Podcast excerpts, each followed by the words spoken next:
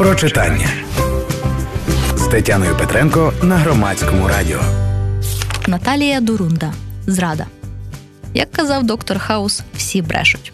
Але українські автори продовжують не втрачати надії на те, що у світі є чесні люди, які живуть щасливо, розуміють одне одного, не зраджують одне одному і відчувають повноту буття. Чи можливо таке? Про це розповідає любовний роман Наталії Дурунди «Зрада». Знайомство Марини з її сусідом починається з дуже несподіваної і трагічної події. Богданова дружина померла, і він просить юну сусідку подивитися за своєю маленькою дочкою. Але одним сидінням це не закінчується. Дівчинка дуже прикипіла і довірилася Марині, тож та стала працювати її нянькою. Для Марини Богдан спершу виглядає як таке собі казкове чудовисько. Старший за неї, замкнений, мало часу проводить з дочкою, до того ж має коханку. Але Марина повертає цьому чудовиську людські риси, пояснює йому, чому треба більше часу і уваги присвячувати родині, робити все, щоб дочка не почувалася залишеною і зрадженою. Під чарами Марини Богдан з чудовиська перетворюється на зразкового чоловіка і одружується з дівчиною.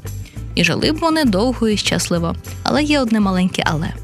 Марина і справді все життя була вірною і гарною дружиною.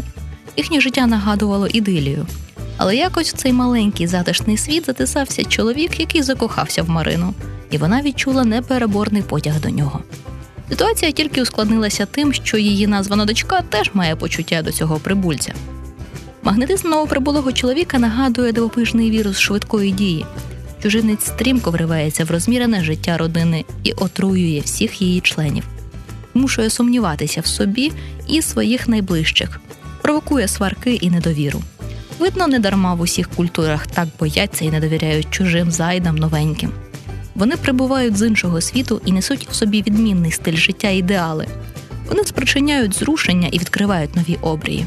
Але вони також є причиною для болісної кризи.